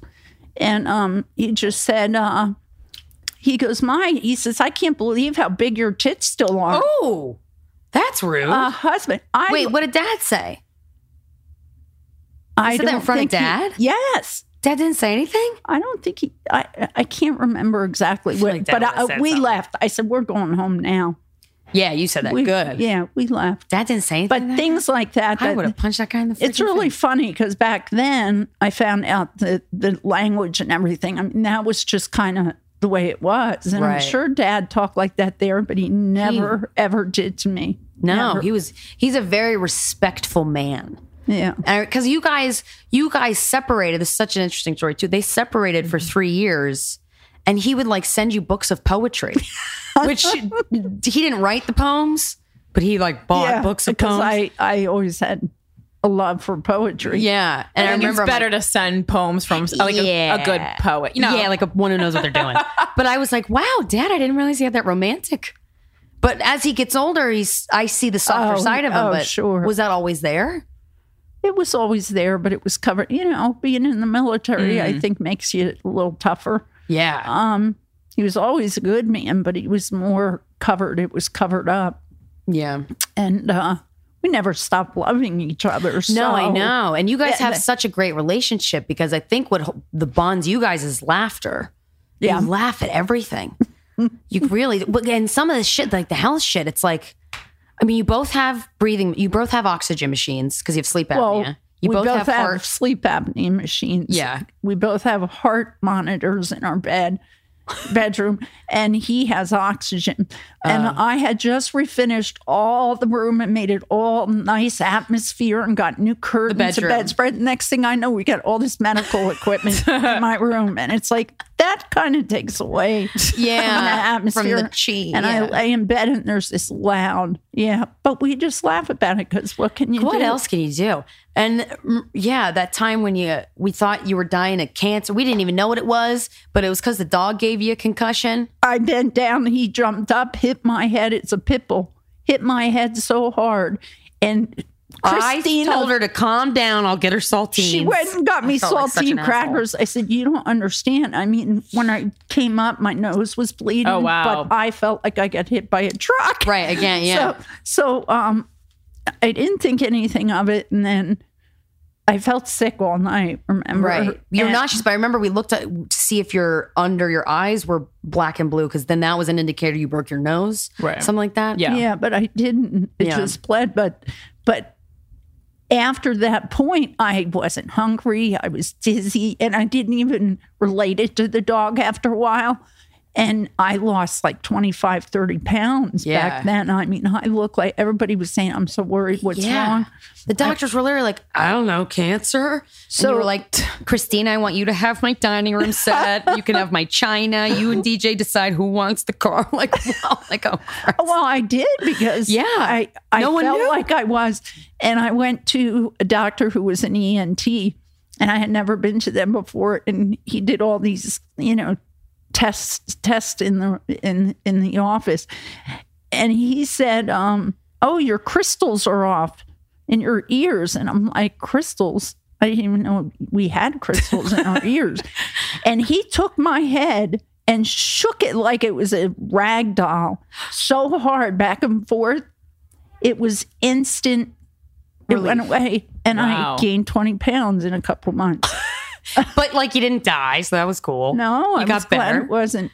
That's yeah. because oh you Oh were my God. hungry again, right? Like Yeah. that was nuts. I remember like really thinking that was it. And then it came back a little bit, and I went. Uncle Craig was coming into town, so I went back, made an appointment, and I said, "I have family coming in for out of town. Can you shake my head again?" and he he wouldn't do it because he wouldn't do further tests because Right. I don't know. I think that happens periodically. But yeah, Oh, that uh. was a bizarre thing. But Krystyna thought it was just, oh, come on, mom, you're being dramatic. I know, I really thought, but the, when you think she's being dramatic, she's really not. Right. Because there's so many things, intense situations have happened to And you. dad, only dad and I w- were, were in the living room when it happened. And I said, Oh my, all I kept saying is, Oh my God, I broke my nose, I broke my nose, I broke. And I took my, and daddy's laughing at me, thinking I'm being dramatic. Right. And I take my hand away and it was full of blood. And he's like, "Oh, and he mind." changed his attitude. yeah. yeah. A little blood changes attitude. Yikes. And um oh, I have so many random questions I want to go over. The spelling of my name. That was just truly random. Some chick you knew a couple times. A friend of mine. Um, that you don't talk to anymore. no, I haven't talked to her for years, but How long had you known her? When she suggested K R Y S T Y N A. three years, four years. Okay, Ah, that's a good amount. Um, but it was a boot named. There was a boutique in Newtown, Pennsylvania, that Oh, was okay. called that. And she had seen it because I wanted to name you Christina. Yeah. And she said, "This is the coolest way to spell it," and I just liked it. Oh, okay. Well, I mean, I'm. I, I ended up being. Th- I'm glad that you spelled it that way because it's so unique. It sticks out, yeah. It really does. But people, man, in school, the teachers would just get angry because they Well, didn't know how to pronounce it. Grandma, Grandma Carnes was writing a check. She wanted me to go out and get some things for you when you were born, and we're Uh-huh. sitting in the hospital. She got aggravated. You spell it how? And she's trying to write it, and she looked. No grandparent spelled it right ever. They always did. They just always, and I was like, eh, whatever. I don't really, I didn't I I not know. to care. Um, and you were adopted Yes. at how old? Well, I was in and out of foster homes. I went to my adoptive family. I wasn't adopted, but at three and a half, and I was adopted at five. Oh, I didn't. I don't know why I thought in my head you were adopted at two. so I wait, you, older. you lived with them for a year and a half and then they decided to adopt you? Or Yeah. Yeah. Yeah. They're like, we can't let this one go. yeah, the, it, it's like to, I guess it's like a trial period. They want Right. to make sure that the fit is right. Yeah. and um, yeah. So And and you are one of how many siblings? Four uh, Biological four of siblings. us all together. And you were the only one that got adopted, right? no, Oh. two my two sisters. One was older, one was younger. They got adopted together. And Oh, and without and- oh, before you? at around the same time, I guess. I Oh, don't okay. know. And the That's brother Wendy. ended up right. And uh, I forget the other ones. Donna. Donna, is she alive? I don't think so. Okay. She she was Drugs. worse off than me. Yeah. with yeah she had but the uh, brother uh, was brought up with the biological father Because didn't he die of can- mouth cancer? The biolog- your biological dad. yeah Okay, and then the bro- the brother ended up going to prison. he was in prison for eight years for supposedly involuntary manslaughter he seemed like the Oh, nicest shit. guy and how we met we met each other and we went and we sat in the graveyard that's that's how we really spend time just talking about everything Of your 'Cause my- biological mothers? Yes. Oh, and okay. Huh. that's when I found I saw her name was Nancy also. She named Your mom? after her. Oh, that And- rarely happens. Yeah, I know. And she, I remember we there we discovered a picture of her. It was very dark because she had depression, Oh, very badly. and she because she killed she committed suicide, right? At 25. Yeah. Well, you guys were still all home because the state had threatened to take away you guys. Well, at that po- they we were in and out of foster homes and then they finally said because she tried to I don't know how. It only said on the state paperwork she tried to take the lives of all of us. Oh. and Oh, I wow. and I don't know how that I, I wish I knew what that was. but- Yeah. But, um, so after that, the state took us and said, "Never again. You'll Oh. never see him again." And two weeks later, she, She, took her life. Yeah. And I remember we, because you have a bunch of photos of your biological parents and your biological mother, like I kind of look like her. You do. And it's so weird. There's this very bleak picture of her as a young woman, black and white. It's It sounds weird, but we have like the same legs. Like our, our- our- we have a very Mm-hmm. Yeah. similar shape. Yeah, And uh, she, there was a clothesline. And it was she like walked up and it was under her neck as if she was, telling and it was this, just so. It was very dark. it was Haunting. spooky. Yeah, Same yeah. thing with the when she was holding the brother. She had her hand around the neck. Oh yeah, and I remember the way. creepy picture of my the grandmother, and Her we mom? ripped it up. We ripped Oh, in L.A., we ripped it up Yeah. and threw it off a mountain. that was such a relief. That yeah, that, was, cool. fun. That was cool. Um, Well, we what went to see a healer. Yes, I figured it was. Man, this is all intertwining now. What was yeah. what's funny about life, it's strange about life, is my biological father's name was Donald Edward. Oh, weird. My, and my brother's name was Donald. I think I don't know if he was a junior or not. Did you know that when you had DJ? No. Oh, you named DJ Donald and you didn't know? No. Well, Grandpa's Carnes' name Oh, was Donald. right, right. But I and uh, so I married an Wow. Edward, had a son, a Donald. It's just strange. Wow. Yeah. That's so weird. And do you think, do you, there's so many theories of like kids who are adopted, even at a young age, there's the sense of abandonment. Did you ever feel that? I mean, I grew up wondering Because you I- had great parents. Grandma and Grandpa Carnes were lovely. Yeah, yeah. Um, I I had I just would have liked to know what happened, so I put in my head. This was the thing I I made up in my head. She was only sixteen and she couldn't take care of me, and I got Yeah. adopted, and so I lived with that, and it was fine. Okay. that's all I really knew. I mean, I remember some things. At three and a half, five years old, I Oh, do really? remember things. I remember being in a foster home and stuff. Uh, Damn. yeah, I thought it was my mom and dad, but I found out it was Right. foster home. And yeah, so they suffered from generations of depression, but I can't um, believe I don't have- alcohol. Yeah. but but alcohol played a big yeah. part in it. and alcoholism too. is hereditary, yeah, but I don't have it. I definitely don't. and DJ does Or it, depression. I'm super happy. yeah, yeah, and so I don't have it because Depression? no, Oh, no, I was like, um, I have that one. well, Yeah. alcoholism you don't have, right? No, no. So, speaking of depression, you've had, you know, there was a moment I remember after Robin Williams died, he killed himself, and you you had contacted me because you were in a dark, you weren't, you were going through like a bad phase, and you told me like you you understood why, and I and I always and that make that I'm that makes total sense to me because I've seen your depression, I've seen what it does, what place it puts you in, and and I've I've said before I don't believe that suicide is selfish. It's a weird thing because, like with Robin, because because you've basically because you've told me that because you've said like the feeling that you feel when you're in your darkest depths is not is a prison. It's just the way you described it to me sounds fucking awful, and so that made me understand. Okay, You feel like you're in a big bubble, separated from the whole world, and nobody really here, and you don't. It's it's you really feel like you're physically in a bubble, thick Yeah. bubble, and you're just not in the world. You're Right. just kind of sitting there. And um, what was his name? That's bad news for me. Williams. what Robin Williams? Robin Williams really struck me because I don't believe in suicide. Obviously, I I I didn't do it. Right. Thought about it a lot. Right, and, had then medications issues. too. But it was well medications. But I felt his pain because in his case, he was depressed all his life, and I'm not sure if he was bipolar. But then he got diagnosed with Parkinson's. Which he didn't disclose right or anything. Right. And Uh-huh.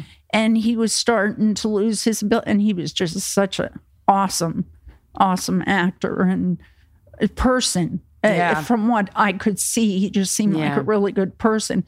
And and I think people who go through depression and uh, have a lot on their plate with their health and stuff gives us empathy and I think it makes us kinder as people Yeah. um, and I felt that about him. So when I found out, as much as my heart hurt and I miss him and Yeah. seeing him, he he suffered enough, Right. and I think he knew what he could handle and where to draw his the line. Now I'm not advocating early, you know, to ever do that. Yeah. Um, But like, if your belief is if you, because we had talked when when the dementia conversation happened, Right. About you don't want to ever be at a place where you're dependent on somebody to go to the bathroom, to you can't barely talk, you don't know who anybody is, and that to me is that makes sense. And I think every person, every human deserves the the the, option to yeah, because we have more, we give our animals more dignity.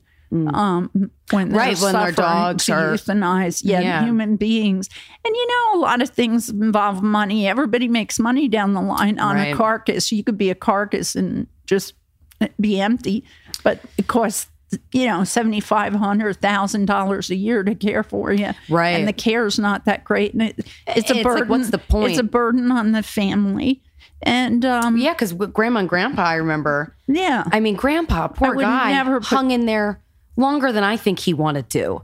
He wasn't having fun. He was in pain. He was, I mean, and it's like you should give every human being the option before you get to that state and to and make a decision. They're working on that compassion with dying. I can't remember Dying with exact- Dignity is and one of the And dying groups, with yeah, you told me dignity is one, and um, they're trying to get legislation. I think it's in about three states, And it just makes so much sense to me. And a lot of people actually, because I've been very open about this with with you and our Yeah, family, thank- and I really appreciate and it. my really tr- true close friends.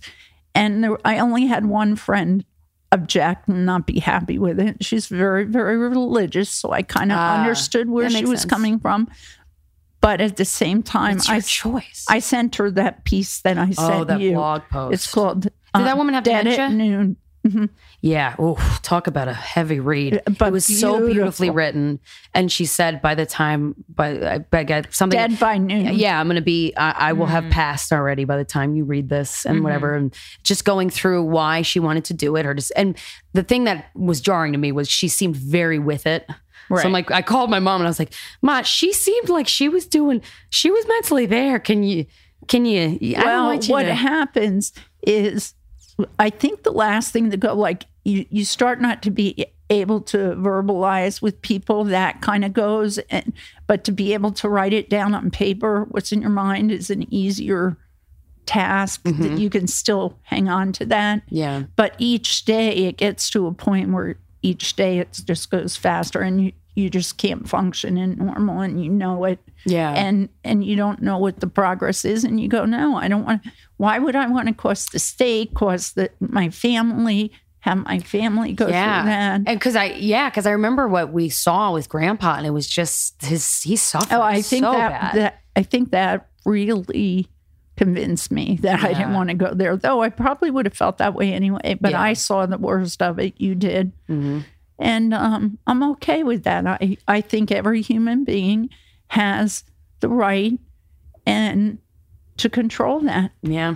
Now, it, if you're terminal or it's something that's going to Yeah, deplete you Yeah. eventually. So you, I think if it's if it's just if it's depression or something, I don't Right. know. I mean, there's uh, that that's something that could go away, could be better, could go improve. away. It could be medicine. Could be. uh, I think the important thing with people who have depression is to have support. See, that's what got me through it.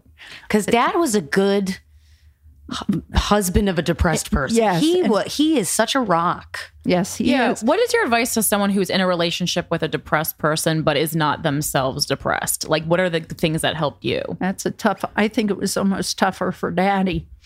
Right, because he had to see me. you suffer and and and he But he had never- to take up the slack. And I thought he was holding the weight of the world on his shoulders and he was going to explode one day, but he really doesn't.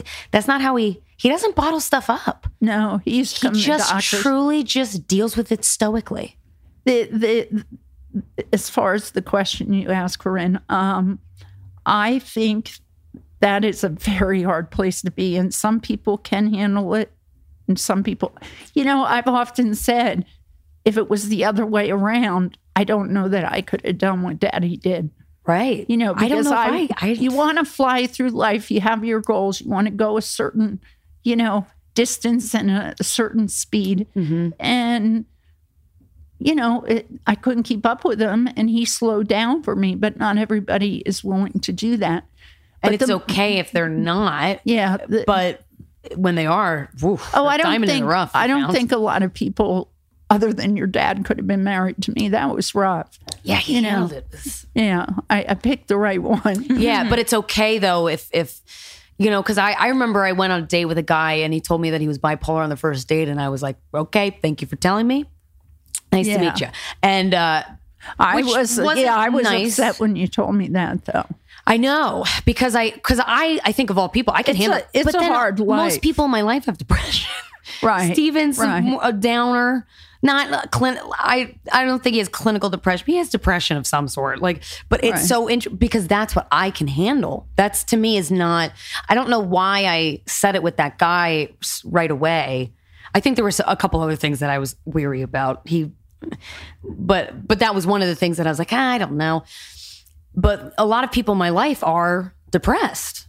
Like or more geared towards the press. Certainly not Well, optimistic. you know, it's- birdies. Comedians, yeah. Yeah. Right. Yeah. Yeah. And I love that though. I well, love that. in that's what got me through life was humor, and Right. it still does. you And I wonder if that's why I became a comedian because I remember when I was a kid, I would always be like, "Mom, I cleaned the house," and you're like, "Oh, thank you," and I'd live for that. I'd be like, "Yes." Yeah, But I I did. know. I always liked cleaning. It was very weird, and I always liked entertaining. Well, I think I want to get back to Corinne's question because I feel like I didn't answer it. Mm-hmm. Oh yeah. But a person who has to ha- is with somebody who's depressed and they're not depressed, if they're the type of person that can handle it, and th- then you really just have to give them space and kind of you're kind of like a puppet in in a way because you don't know what tomorrow's going to bring. Right. If you're the kind of person that can deal with that, also get them support, support, support. I was uh, surrounded by love. I was loved no matter what. I remember asking Daddy. I said, "How can you still love me? Like, why are you?" And his answer to me at the time was because you do everything you can to get better. Yeah. And I'll never forget those words. Yeah. Um, Well, you really you are someone who, no matter what health but that was for you and DJ ma- Yeah. mainly. Uh, all I wanted to do was be a good mom. yeah, and you I are. always wanted kids, and I was so angry that I had to be blunted like that from Yeah. what I wanted to do with my family. But he hung in there. He went to doctor's appointments. I went through the medi- medical medicine route Yeah. with with Ups all the medicines, and for me personally, that um, really put me over the edge. They made me worse, and it just put me into. And I, the the doctors. That's a that's an example of the doctors looking at you like you have ten heads, as if I was the only one in the world. And the fact is that out of all the depressed people, fifty percent. Only 50% of people actually have a positive reaction to medication where it works. I thought it was like 1% and it's me, you know? yeah, And yeah, because they made you feel. so it's not it's I not- remember when I went. Remember when I um, went to my gynecologist and I told her that uh, birth control made me moody, and she looked at me like I was nuts. And you're like, "Yep, that's what they do." Some a lot of times, doctors will look at you like you don't know what you're talking about. yeah and you're you were you've been right about so many things about your body, and it's just been overlooked because they're like, "No, you don't know." and unfortunately it wasn't until I got older and lived it all that I said this is BS. I, Yeah. I mean really and uh, and it was when to be honest with you for me personally medication remember helps 50% Right. and it doesn't help 50% so it's not something I'd rule out for for certain people but uh, um when I went off it all it was the best part of my life that was then it became I was able to handle it once I went off all the medicines were just messing with with me Yeah. What things did you use when you went off the medication to handle the depression? Well, around that time, they also found I had epilepsy, and so I did. I did go on um, an epilep- anti-epilepsy medicine, and um, I don't know. I was at a peace. I had gone through so much stuff, and I had the kids. They were my incentive to make it the best I possibly could. The worst part was that three, four years in Virginia, and um, Yeah, because you ended up in a hospital, right? In Virginia. Yeah, and I didn't. I didn't For realize you didn't tell me 30 that until days. a long, Like oh. a psychiatric hospital? Yeah. And you, mm-hmm. yeah, because I remember when you told me when I was older, and you described it did not seem like an environment like a, Oh, that would my that God. environment seemed like enough to put me in a psych ward. Like, Oh that yeah, seemed horrible. Because well, my situation, I always seem to feel like, and even in that atmosphere, it's like here over here were people who had drug addictions, and you all get together in groups. Here over here was alcohol. Over here was, you know, um, incest and people who had family. And then here was me, and I didn't have any of those things. You were the only person in the psych ward with depression. No, no, With they just all depre- had depression, but Oh. it was due to all these different things. Where Oh. me, I just had it, Right. and and I'd sit there and and they had this session where people were beating up their pillows to try to get their. It was you know like an Yeah. exercise, Yeah. and I just sat there because they had stuff to be mad about. Right. I, I only had. I said, no, I have a wonderful husband, wonderful kids. I have a dog at home. Uh, A great house. We built a new house. Yeah, I said, and uh, I said, I don't know why I'm like this. No, I don't take drugs, and I don't. I'm not an alcoholic, Right. and I'm not. in a bad abusive so much more taboo depression. Well, it's scarier then. to be sad and not know why you're sad. Like if there's a reason, I feel like sometimes I feel that too. I'm like, why? I'm like, why am I sad right now? Exactly. Like there's all these great things going on. It's it's puzzling, and I feel like only until maybe the past like mm, 20 years has clinical depression even been talked about. Like being sad just because you're sad, because that's the way your brain is functioning. Right. Well, when you're sad for a reason, Mhm. any reason, a grieving any a death or anything, that is depression. But that's something when it's tangible and you can you can take that and say, okay, I can work on this. What's the healthiest way for me to deal with this? What mm-hmm. It doesn't matter what it is. If you're if there's a reason you're depressed, you can make it better. When you're just depressed and there's there's nothing to grab onto to say, yeah. oh, I can fix this. I all I got to do is this, or all I got to do is exercise, or all I got to do is talk to this person, or whatever Yeah. it is. Mm-hmm. So yeah, it is like- harder, Corinne. Yeah, then that's got to Because you, like you sit there and go, I'm, I know I'm not supposed to be th- what, and you want to do, and you just can't. Yeah, and that probably help, keeps you in the depression almost because it's like that's got to be frustrating. Ay ay ay. and and I I just I think people with depression. I, personally, all my health things I have gone through and continue to go through since I was very young. I take any of that tenfold over depression. Yeah. I can handle that. Depression is the cruelest thing. Yeah. I think that it's done to human being because you know, you can walk, you can talk, you can but you have all your body is all working, but you can't Your you- brain isn't. your brain isn't and if your you. brain isn't and i i sat many uh, uh, you know i'll sit in my living room and look outside the window and there's people and kids and dogs walking by and people laughing in cars and friends going to the movies and do and i'm just sitting there and i'm going watching the world go by Yeah. and i can't get myself involved with it. So surround yourself with love all, all uh, uh, people who love you. And um, there are good doctors out there and maybe medication is good for some people. Um, if it's not and you have a bit there's other options. Yes, and we have to end soon, but I want to talk about this yes because before we wrap, because we're going to do a bonus episode in a little bit where we're going to read emails about from people about depression, and you can give advice. Okay. because Corinne and I don't have clinical depression, so uh, you are better fit. But this is amazing because I, I I was telling you earlier a couple weeks ago I talked to you and you just sounded sad in a way that I've never heard you be sad, and I've, I've seen you be pretty sad, and it just and then you were talking about this machine I, I- uh, that a doctor recommended, a doctor wrote me and a it's script for you sound like yourself. Like I remember I talked to you on the phone a couple days ago, and I'm like, oh my god, you sound like you. This is amazing.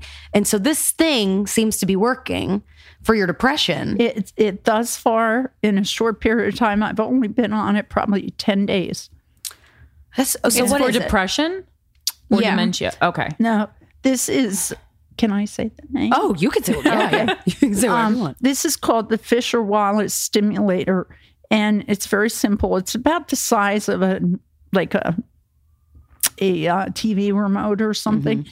and it has two electrodes on it. And you just wet them and put them on your temples. You do it twenty minutes a day, twenty minutes two times a day. Mm-hmm.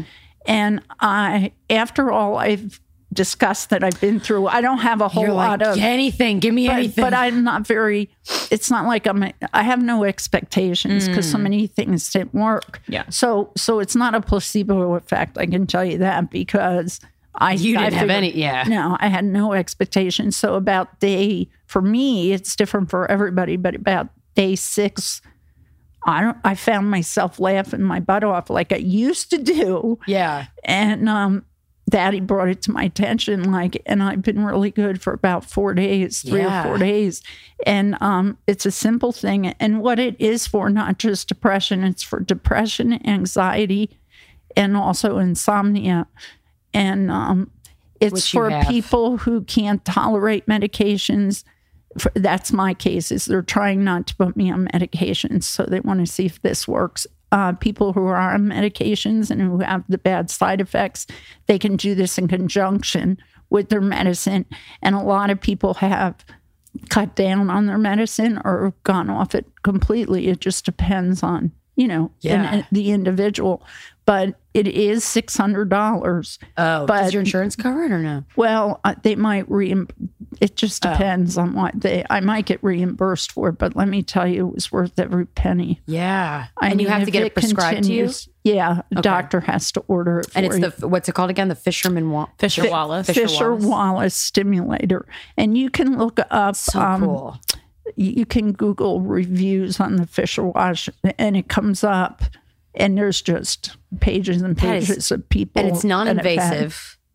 And you were No- saying no with, side effects. with you specifically, your insomnia because you've had insomnia for uh, as long as I can. remember. You've never sleep. No, I didn't. And I had part that of- when I was in high school. Yeah, and you have restless leg. I think I might. I think I have restless leg because I have trouble sleeping.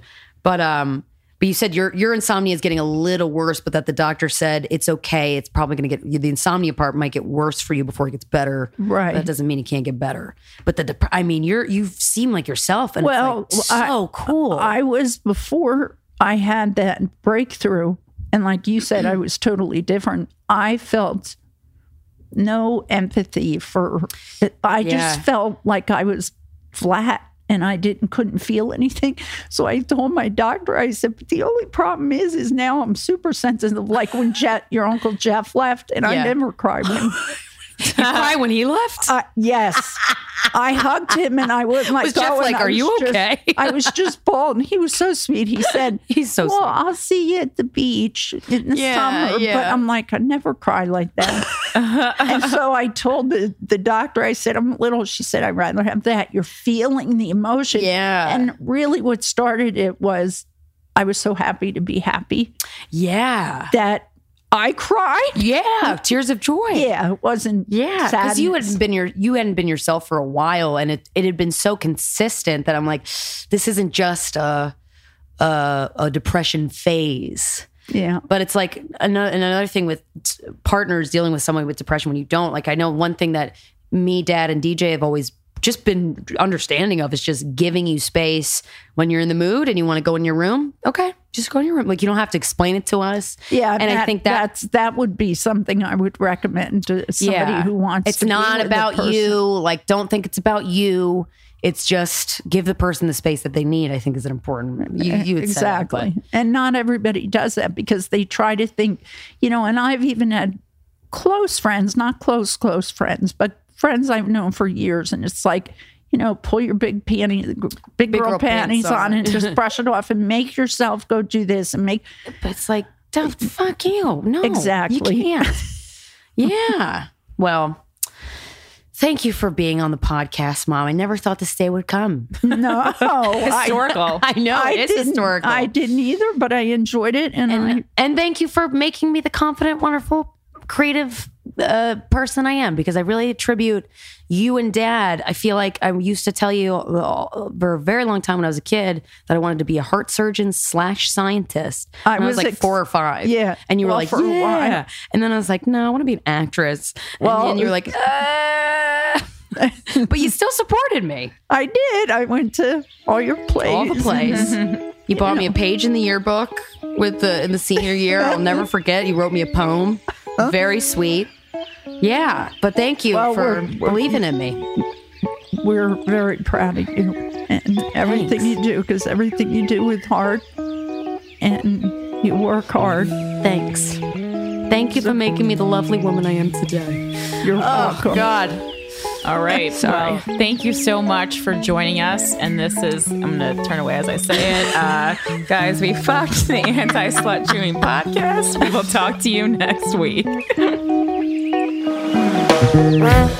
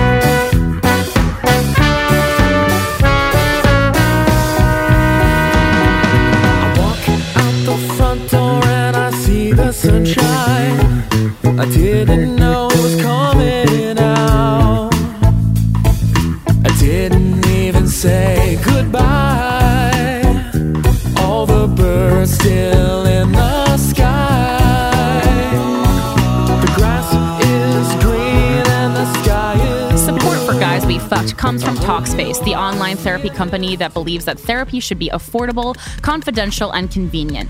Join over 500,000 people who have used Talkspace for online therapy with their licensed therapists. For a special offer, visit Talkspace.com slash GWF. Again, that's Talkspace.com slash GWF.